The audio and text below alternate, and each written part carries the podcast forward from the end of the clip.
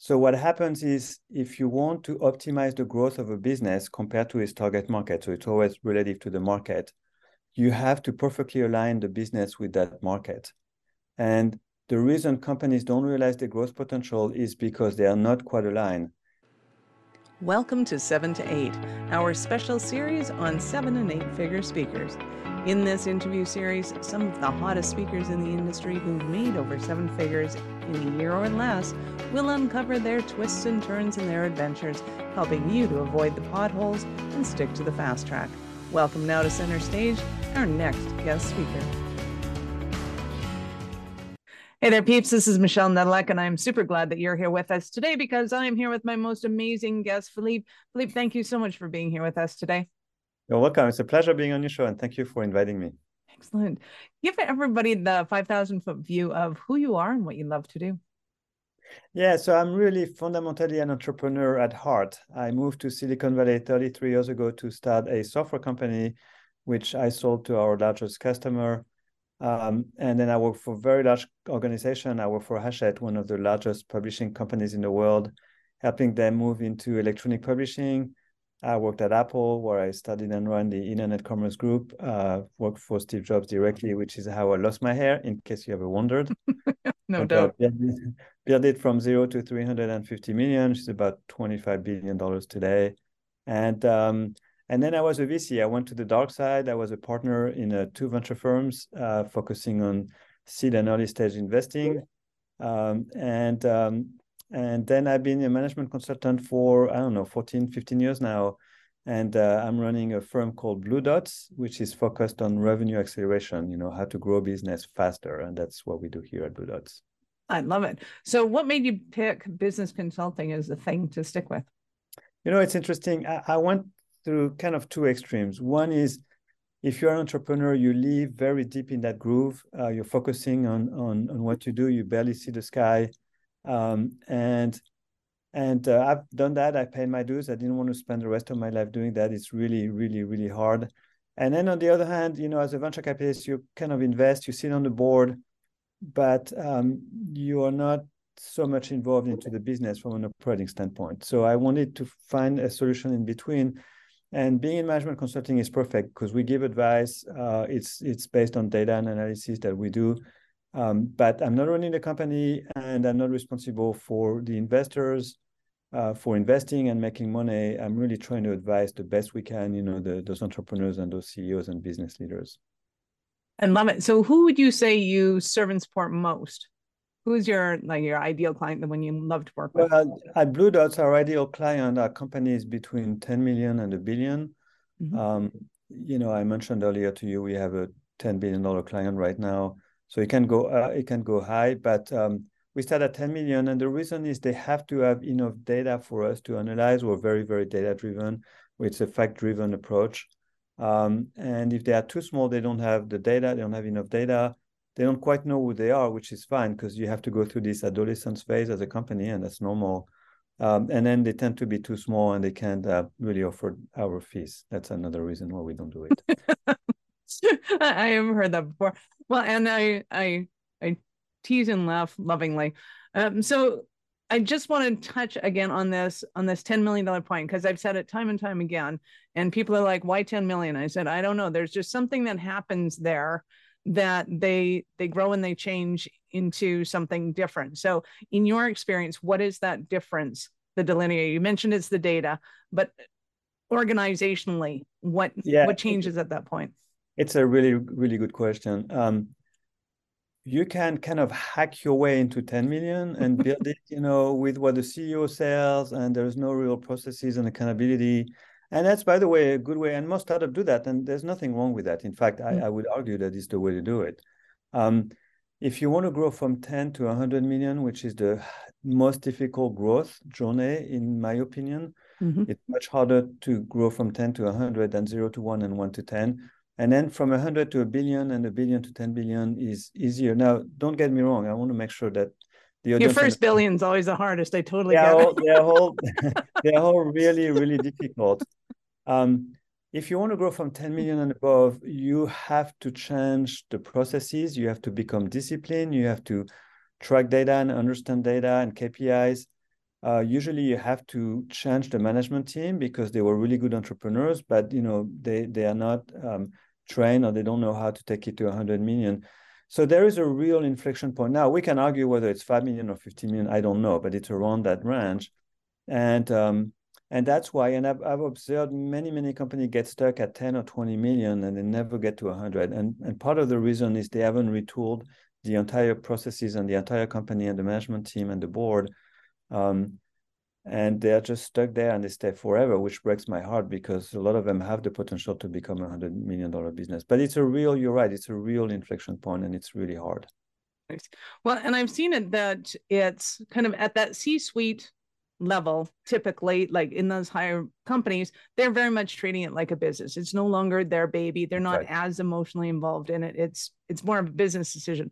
And it's also repeatable systems, which yes. most entrepreneurs and founders go like, okay, I'm bored. We've been doing the same thing for five years. Yeah. It's like, yes, and we plan on doing that for 20. it's like, yeah. if we could keep that forever, we would. And that's just not their game anymore. Yeah, that's exactly right. And, and um, yeah. you know, you also need to create that flywheel in terms of sales and, and marketing. And, and a lot of entrepreneurs just don't know how to do that, do that, or they are not interested in doing that for the reasons you just mentioned. That's very true. Awesome. So when you're working with your companies, what is your your processes that you're taking them through. So say you have somebody that's at that kind of $20 million mark, they're stuck and they're going, Philippe, what do I do? Well, I know the answer. I always know the answer and it's always the same and it can be captured in one single word. Mm-hmm. It's misalignment. So what happens is if you want to optimize the growth of a business compared to its target market, so it's always relative to the market, you have to perfectly align the business with that market. And the reason companies don't realize their growth potential is because they are not quite aligned. Now the question is, well, what does it mean, and where am I misaligned, and what can I do about it? Which is which is the right question to ask. Um, interestingly, there are four universal axes of alignment. So you can take any business. I can take a cafe on the left bank in Paris. I can take a startup here in Silicon Valley, small company in Miami, or Fortune 500 company in the heart of Manhattan. Those four alignments are exactly the same. And I'm going to tell you very quickly what they are. The first one is that the pain of the customer and the claim that the business makes to address that pain have to be aligned. So, Michelle, if you have a headache and you come to me and I give you a stomachache pill where your pain and my claim, which is to address stomachache issues, are not aligned, you will never buy my pill and you shouldn't. That's the first axis of alignment. The second one is that the perception, which is the understanding of the claim, and the message, which is the expression of that claim, must be aligned.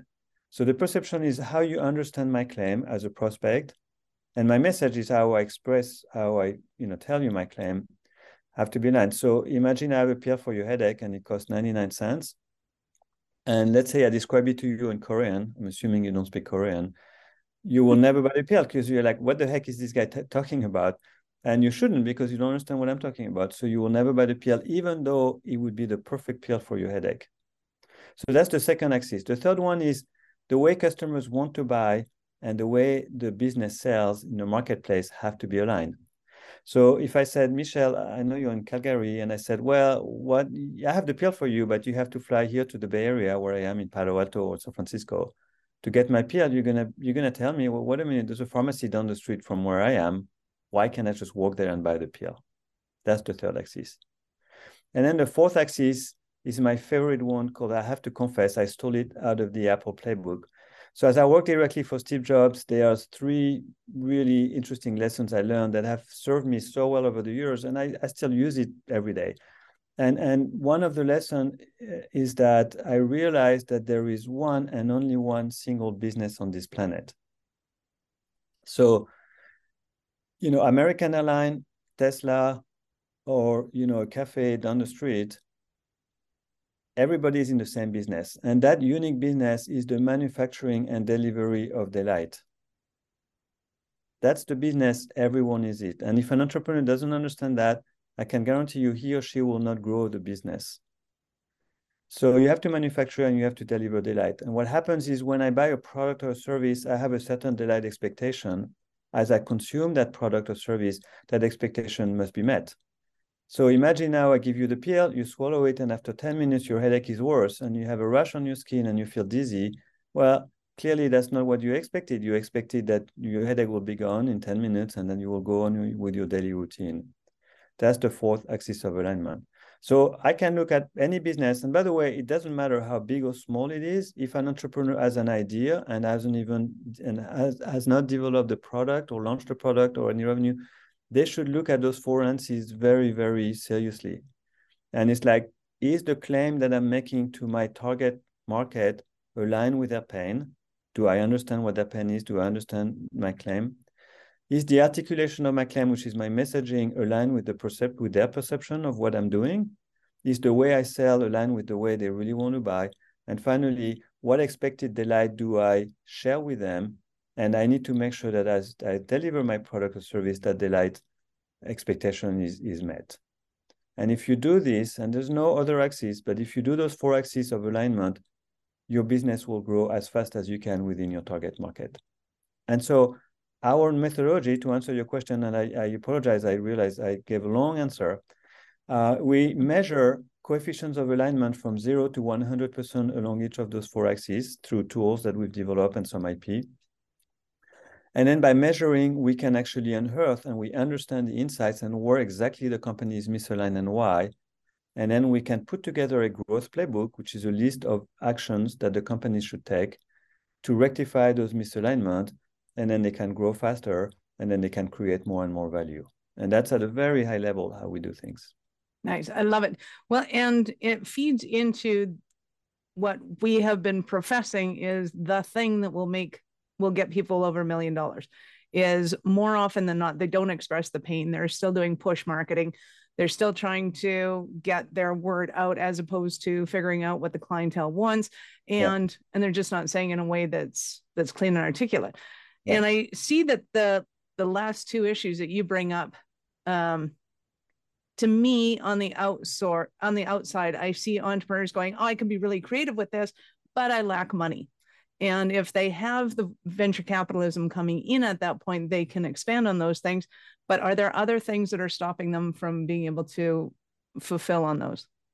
To, yes. So i said there's four axis of alignment in really this four plus one the four axes of alignment I described are is the alignment between the business and its target market. The fifth axis, which is what we call the internal alignment, it's very clear that if the team is not aligned internally, they will not be able to execute and and you know the market growth because of the four external alignment. They just can't do it. So the ability to execute and be aligned as a team is really critical to be successful. But I do believe that you can look at the internal alignment only after you understand the four axes of alignment because you may not have the right talent or the right resources or the right process or the right or the money to do it. And that's why you cannot wake up in the morning and say, well, is my team aligned? That's not the right question. The right question is, is my, my team aligned to execute the four external alignment? And that's really critical. Love that. So, would you say that in your experience, the first two are particularly kind of marketing issues and the others are kind of sales and operational issues, or is it a team game? How does that work? Yeah, I, I that's a question that we are asked often. Um, I I try if you try to map the current way typical companies are organized with those with this framework, you will realize that the pain and the claim is really about the product and understanding the target market. The messaging and the perception is really marketing. And then go to market and sales is really the uh, sales versus purchase alignment. And then the last one is kind of unclear where it sits. So if I were to start a business from scratch today, I would forget about the traditional way companies are organized. I would organize my company into those six segments. You know, one team is focusing on the pain and the claim, the next team is focusing on the message and the perception and all that, because that's the journey that a prospect takes all the way from, you know, I have the pain, all the way to I use the product and I want to dispose of your product if you go there. Um, and I don't know any company who is organized this way, but that's the way I would do it if I were to start from scratch. Nice. Love that. And it's been my experience that oftentimes sales knows what the pain of the client is, marketing is the one trying to create the messaging around it and ne'er shall the two talk to each other until somebody like you and go okay you need systems to be able to make communication happen here so well do we have three hours together because exactly. i can tell you that the misalignment between sales and marketing and what we call RevOps, you know, revenue operations, um, which is a separate group, um, is very, very high. Many, many companies are misaligned. And I think the fundamental issue is that there is no common definition of a lead or a qualified lead. And then there is no um, there is no agreement between sales and marketing, what I call SLA, um, which is the service level agreement. And there is a misunderstanding so marketing goes to sell and says, well, I give you a thousand leads and you haven't sold anything. What's wrong with you? And then sales goes to marketing and says, well, of course I'm not selling. All the leads you give me are crap. And so you have this tension. And the fundamental reason again is because there is no clear understanding of what constitute constitutes a good lead, a qualified lead. Um, and and that's something we see pretty much every day in pretty much every organization so you're absolutely right this is a fundamental misalignment that we see all the time Thanks. Well, I'm I'm glad we're not in a silo of business, but at the well, same time, the way, it's kind I, of I, funny. I can also tell you that we work with a billion or several billion dollar revenue companies. They have the same problem, same problem. than a two million dollar company that's trying to get it to ten. You know, we see that. I'm always impressed by how much this misalignment exists, even in very mature organizations and large organizations. It's pretty mind-boggling. Wow. And why would you say that that happens? I know that in kind of in the hundred thousands to the millions, it's usually because they've got this kind of slapstick software systems put together, what I call Frankenware, yeah. And it just kind of breaks apart. Do you find that that's happening at the higher levels too yeah that, that's one reason. So that that's kind of on the tooling side or, or the tools. Um, you know they have a salesforce.com product and then they have a hubspot which is a marketing you know uh, uh, software. And there's no bidirectional talking. There is no clear definition of what the attributes of the data we want to track is. Um, it, it's a very um, disjoint system, siloed system. You know, um, I, I, like the word that you use because that that's exactly what it is. So that could be one reason. The other reason could be that there is no clear understanding of precision segmentation, market precision segmentation. In other words, there is not a clear view of what the ideal customer profile should be, and therefore everybody goes after different. And also, marketing people want to qualify everybody. It's like, hey, if you talk to me and you're smiling, you're probably you should buy my product. Well, I'm selling nuclear plants. I'm pretty sure that you will not buy my nuclear plant today, right, Michelle? So what happens once they engage into a conversation with the prospect, somehow they convince themselves that that prospect is a good prospect and they will buy. And in most cases, they won't. Uh, there is there, so there's many many reasons. Another reason could be that they don't disqualify the prospect fast enough. We push our clients to say, you'd better have a no very quickly that uh, maybe yes, which I know because I can look at it. This guy will never buy. It's like, why do you waste your time and bang your head against that wall? And so, in in some cases, we even compensate the sales um, people by the speed of dequalification, which is very counterintuitive but very effective. And then another reason, so, so, there could be many, many reasons. Another reason would be sales compensation is not aligned with their behavior. In other words, they behave in a way that they will maximize their compensation as salespeople and as human beings, and that's fine. But the problem is that the behavior hasn't been really understood, and compensation dictates behavior as opposed to go to market should dictate the behavior, which is then you design your compensation plan around the behavior that you expect and not the other way and there's many many other reasons. Right? I i'm loving this and i can totally see that i could you know we could have this conversation for three days ongoing but i promise i won't. So just because it struck me do you tend to take into account psychographics in your sales at that point? Because my understanding of b2b at that level would be well i guess that would be b2b um, if you had a company like coca-cola obviously they're going to take into account psychographics but b2b is at that level would they also take in, that into account? Uh, probably not. I mean, it could, but it depends. Okay. So really, the way you, the attributes that you decide to put on a prospect defines the person segmentation. So, for example, I could observe that most of my customers are women between, you know, 30 and 45 years old who have a dog and they have a blue blue eyes. And I do that because I'm doing the analysis of all the customers that I have today. And I realize that that's the case.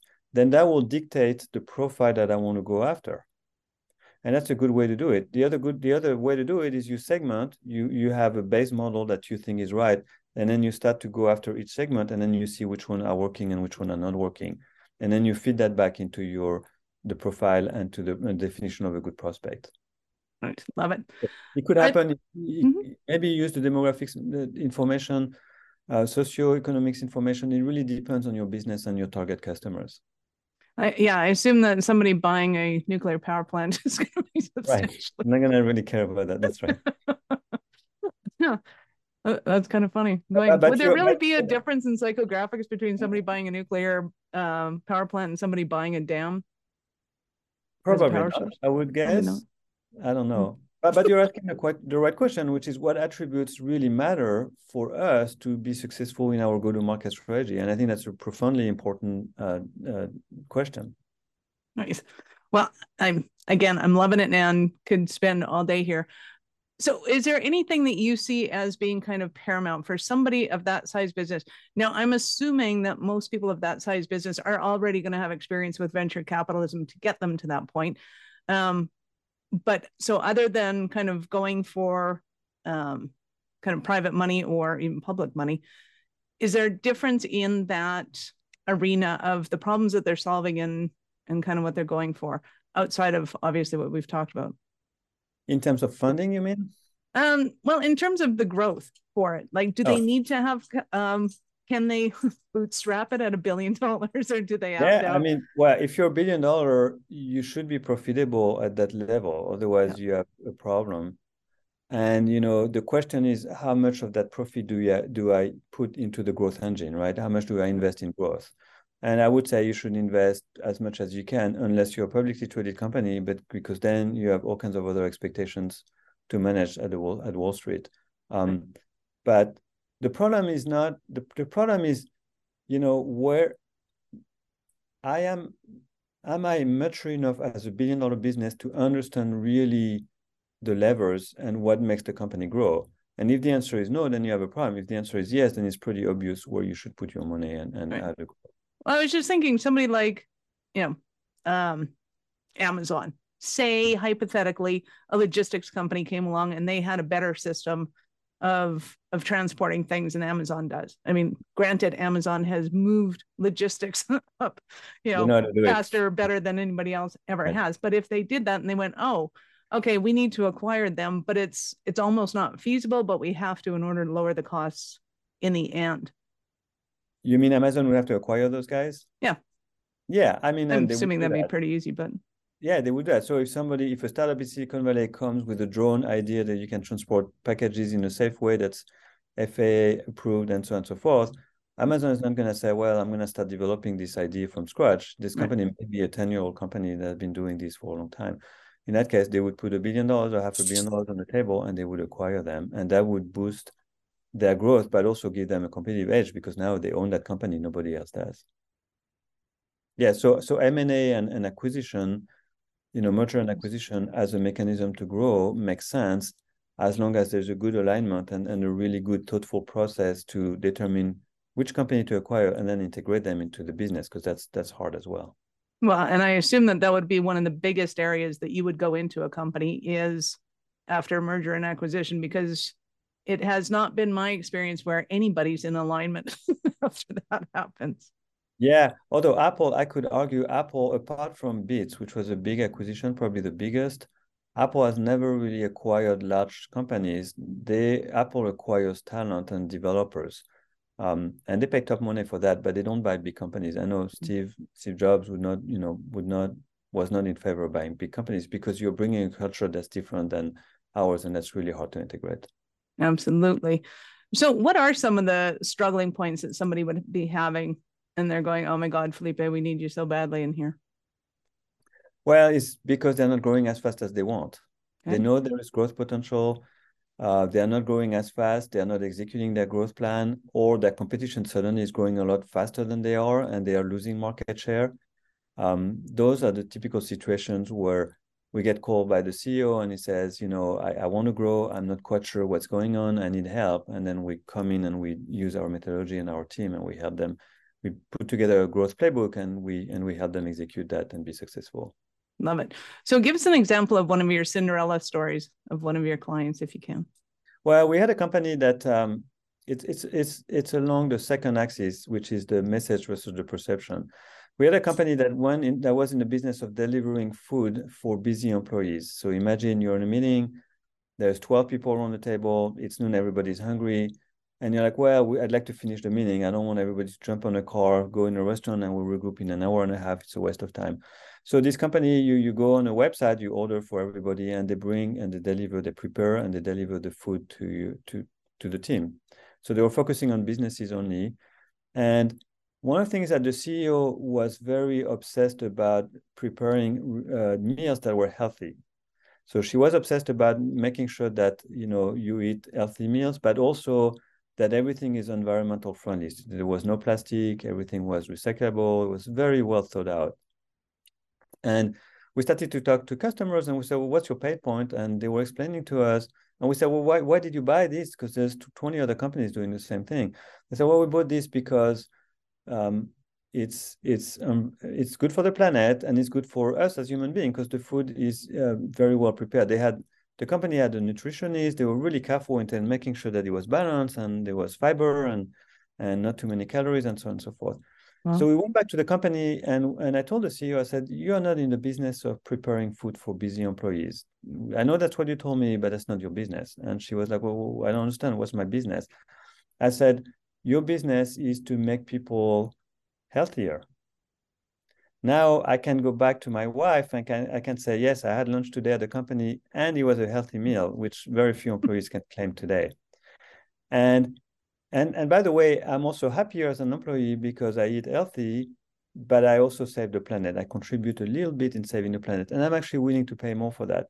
So we completely reposition the business, and we would tell we would sell to HR, and we say, you know, you have 2,000 employees in these in those buildings around. We want to deliver food. It's going to be healthier for them. So HR was helping setting up the program, and we would print the list of all our competitors. There was maybe 12 or 14 competitors. And we would tell the head of HR, by the way, if they if you want your employees to eat greasy food that they're gonna have a hard time to digest and that's unhealthy, those 12 companies are really perfect for that. That's not who we are, but you should buy from them. So we would actually literally print the list of all our competitors and tell the CEO or the head of HR to buy from them if they wanted to continue to destroy the planet and if they wanted their employees to eat unhealthy food. And we were able, because of the value, so the real pain wasn't I need to eat now because I'm in a meeting. The, the real pain was I need to eat fast, for sure. That was table stakes, but I also want to eat healthy and I want to contribute to saving the planet. And because of that pain that we better understood by talking to customers, we were able to increase pricing by like 18%. There was a tolerance to pay more because it was healthier and it was saving the planet. And so we increased pricing by 18%. The company got 80% increase directly to the bottom line right away. And that's because we were able to uniquely position the company. And we knew that none of our competitors could make that claim because they wasn't healthy and it wasn't particularly good for the planet. So that's an example of completely changing the positioning and the messaging to our advantage. And really, and we got 20% growth right away nice. without, do, without doing much. We just changed the pricing. That's all we did. Love it. So I know our listeners are going to want more from you. How did they start their journey with you? Well, they could go. First of all, I, I wrote a book on this, which is called Aligning the Dots, and they can find it on Amazon. Um, and they can go on aligningthedots.com. That will direct them to my personal website. But if they want to check out Blue Dots, our our website is bluedotspartners.com with an S at the end of dots and at the end of partners as well. So bluedotspartners.com. And then I always invite people to connect with me on LinkedIn at Philippe Bouissou, B as in boy, O U I S S O U. And I'll be happy to talk to any CEOs and entrepreneur and business leaders who want to grow faster. I love it. And peeps, we will of course have all of Philippe's links and shown in the show notes. So just scroll down and you'll find access to those. So, Philippe, at this point, I get to ask you: At what point in life did you know that you were a special kind of crazy enough to think that you could become an entrepreneur? You know, I think I was born entrepreneur. I always, I always like the process of transforming an idea, and it doesn't matter how crazy or simple or difficult the idea is. Transforming that into a real business, you know, business that generate at least ten million or hundred million dollar business. Um, real business. Process is process. But you know I, I, was a physicist. I, I studied chaos theory. I have a phd there. And i decided not to get into physics precisely because i wanted to understand this transformation process from an idea in somebody's crazy brain into a real business where customer buy and translate and, and transact and, and consume. And that's the process that i've been always fascinating about Okay, now I have to ask you because you opened it up. So, have you seen any parallels between chaos theory and entrepreneurialism? Yes, there's no difference. the same thing. I use it every day. Yeah. nice. I love it. You have been absolutely awesome. Any last words Thank for our peeps? Thank you. Well, it's been a pleasure being on your show, and I wish you and all your listeners, you know, the best of luck. And again, they shouldn't hesitate to contact me if I can help in any way. Love it. Thank you so much for your time. I appreciate it. And I know how valuable it is. Thank you. Peeps, this is Michelle Nedelec. Thank you for being here with us. Be sure to subscribe to the show and share it with your friends. We love helping entrepreneurs grow. Thank you for listening to 7 to 8. If you're interested in upping your speaking game, be sure to connect with our guests with the links in the show notes and connect with me to see how we can help you get your tech done for you and help your speaking dreams come true.